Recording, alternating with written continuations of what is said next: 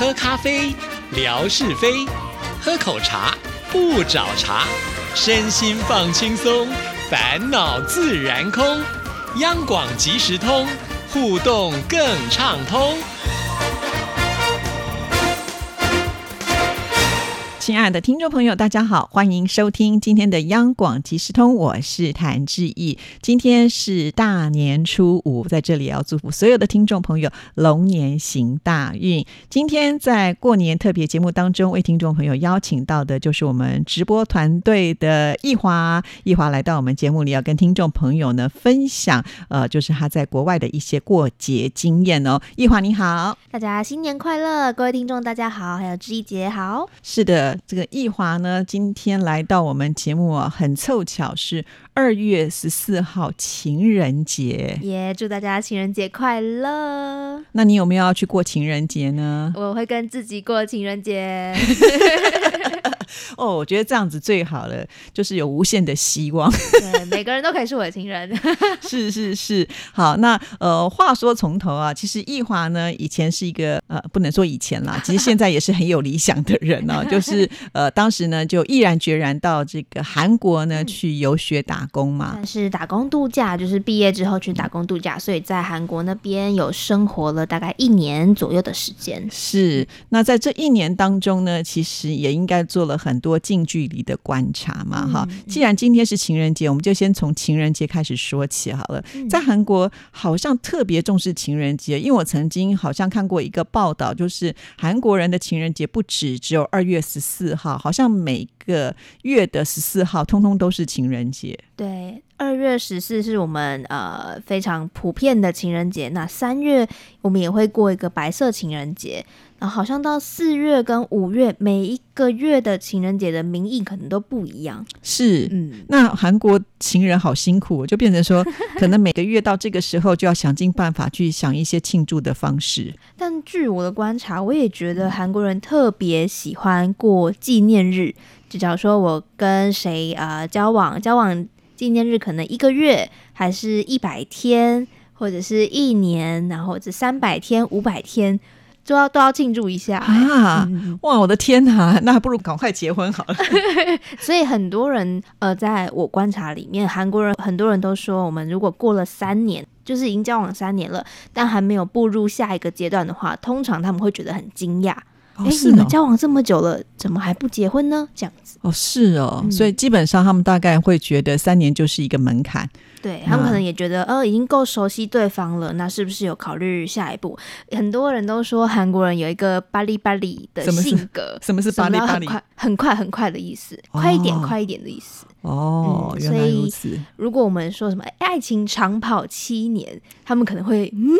会不会太花太多时间吧？对对对对，而且我觉得好像韩国人的观念呢，也是要早婚一点比较好，因为常常都说稍微年纪大一点的人就觉得人家会笑他说好你嫁不出去。嗯，可是我觉得可能在亚洲的国家都会有一点点这样子的风气嘛。对对对，因为我看韩剧好像特别的严重，韩剧可能就是把呃某部分的。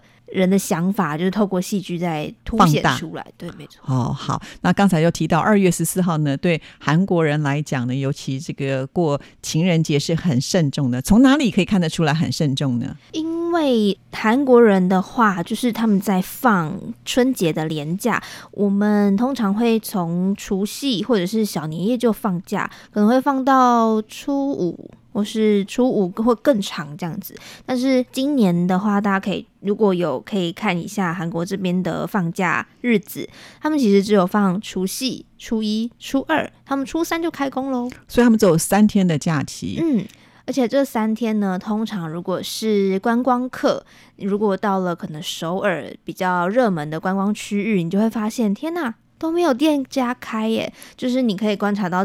大马路上如果有全部的店家，大概只有三分之一开。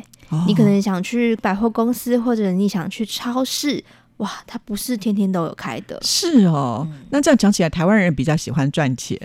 台湾连除夕呢，餐厅都会开，对不对而且通？常会开到很晚。对啊，因为他为了要赚那个就是围炉的钱，而且呢，他一个晚上还要有两轮，对不对？哦，对耶，对对对。那可能韩国人呢，他们就呃决定还是要跟家人一起团聚了啊。所以你刚刚讲，就是首尔应该也是外地的人蛮多，来这边打工啦，然后等到放假的时候都离开了，所以首尔对又变成一个空城。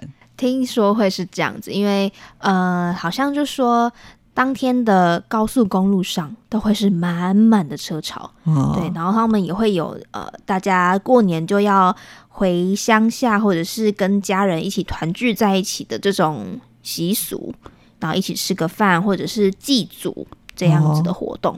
是，所以韩国人呢，就是在街上，你只要看到没有人，就是过年的时候。可是，在情人节应该就会变得比较热闹吧？对，我觉得情人节的气氛反而比过年的年节的气氛还要来得重。就比如说你在呃在路上可能看到便利商店，他们还会刻意搭一个棚子，然后可能就卖巧克力呀、还是卖很多呃情人节的一些专属的包装，然后就是来庆祝，很有非常有过情人节的氛围。对，那所以如果有情人的话呢，走在路上就很风光，因为他可能抱着一束鲜花。哦，没错，对，那可是如果没有情人的人，在这个阶段，他不是会很难过吗？而且每个月都要难过一次。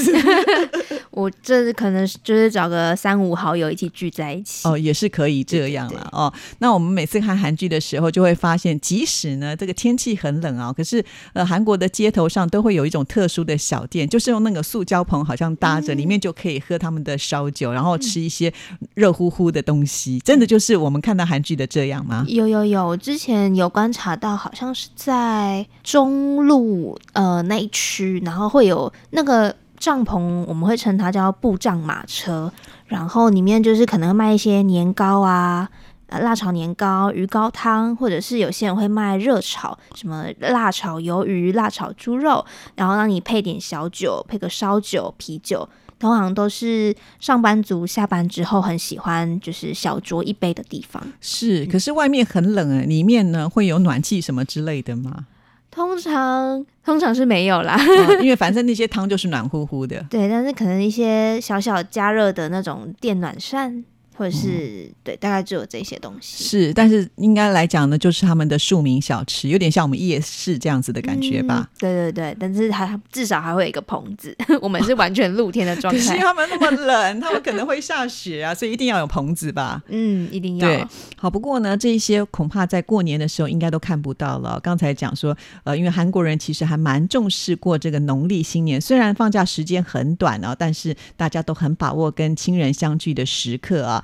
那我们就很好奇了，那韩国人在过年的时候，他们一定会吃一些什么样的东西啊？据说的话，好像是像年糕汤或者是水饺。啊，水饺。对对对，也会做饺子汤。嗯那年糕汤的话，就是有点像可以象征长了一岁，哦就跟我们吃汤圆的感觉是一样的。是是，对然后饺子的话，因为包满了馅料，那就是包满福气的意思。哦，好的，所以我觉得好像跟我们那个喜欢在过年的时候大鱼大肉比较不太一样。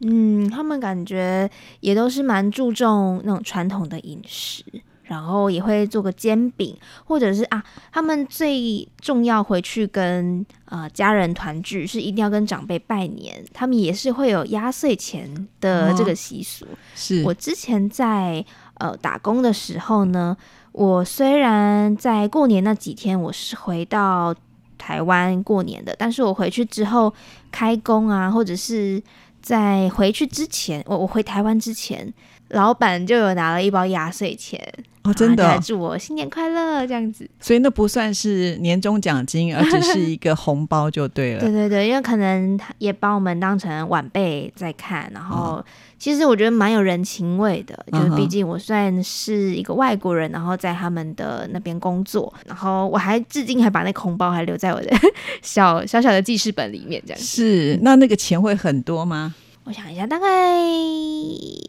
一两万的韩币，那是值台币多少钱？大概五六百、七七百，哦，那也不错啦。嗯嗯嗯，对，所以就是意外会得到这样子的一个红包啦，嗯就就是是一份心意。那他们红包也是红色的这个袋子嘛，白色的，白色的。嗯嗯，那时候拿到会不会觉得很奇怪？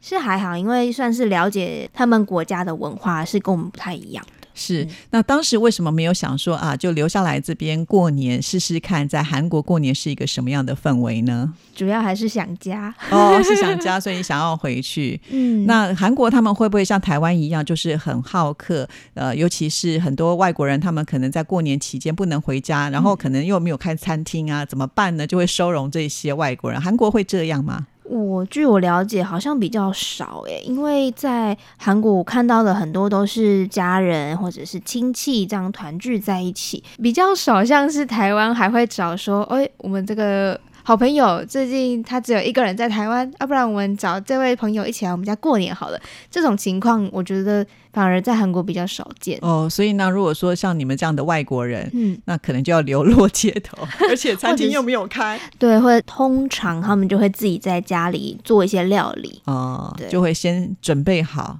对，不然可能连便利商店都不见得会开吧。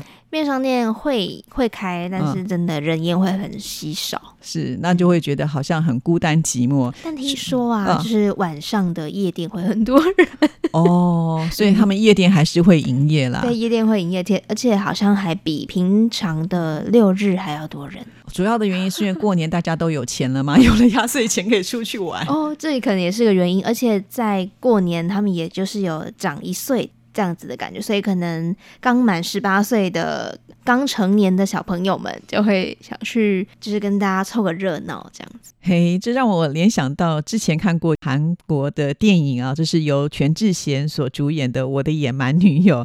呃，刚开始他跟同学两个年纪不到，被夜店赶出来，后来呃，一旦呢他们年纪到了以后呢，就硬是拿着他的身份证，然后穿着制服走进这个夜店的感觉是一样的，秀给那个。警卫说：“我满十八岁，就觉得自己很骄傲。嗯哦，所以韩国他们这个管理应该也是蛮严格的啦，哈。对他们，像我之前曾经去过一次，他们就算你是外国人，他们不管怎么样，一定会查过你的护照或者是你的居留证、你的身份证，他们都会先看过才让你进去。是，那韩国的夜店有比台湾的好玩吗？老实说，我个人没有特别喜欢去夜店这样子的场所，所以不管是。台湾的、韩国的，但韩国的，我觉得音乐放的还蛮热闹的，然后也很多就是布置跟场景的变化，是。就是很新潮的感觉，嗯，对。那我也很好奇哦，因为我们常常在电视上所看到的这些韩国明星啊，就是女的、啊男的都是那种呃高富帅啦，啊，或者是那个白什么美、白富美啊。那那走在街上的这些韩国人是这样吗？每一个身材都这么好，这么的高挑？我觉得高好像是他们民族的特性，他们真的平均身高，在我观察下来。虽然高的矮的都有，但是高的真的偏多。瘦的话，可能是因为他们的地形也都是山坡，然后斜坡非常多，所以他们每天要走的路其实真的不少。嗯。所以是靠运动瘦下来的。然后他们也非常注重身材管理，然后皮肤管理、脸蛋的管理、头发的管理。哦，真的啊。嗯。所以他们没有化妆都不敢出门。通常如果没有化妆啊，他们会戴个口罩、戴个帽子，就想要遮丑一下，是这样吗？完了，男生也是会这样吗？我觉得蛮多的，就是如果你今天真的是要跟好友出去，或是跟女朋友、跟男朋友，一定都会盛装打扮。所以整体而言，在这一年当中，你自己觉得在韩国最大的收获是什么呢？我觉得算是交到了，呃，不多，但是还蛮。到现在都还会往来的朋友，真的哦，就是韩国人这样子。嗯，是韩国人。是，虽然他现在可能搬离首尔，但是也还是知道他最近过得还不错，这样。嗯哼，就是还是会有一定的书信往来这样子。嗯，那你除了就是呃有交到好朋友之外，那在这边一年的时间也学了韩文，这应该也是你蛮大的收获吧？对对对，就是不管在生活上或者是在。呃，工作上有些会就是越来越熟悉这个国家的文化，这个国家的语言，然后可以理解我们不同文化之间的差异。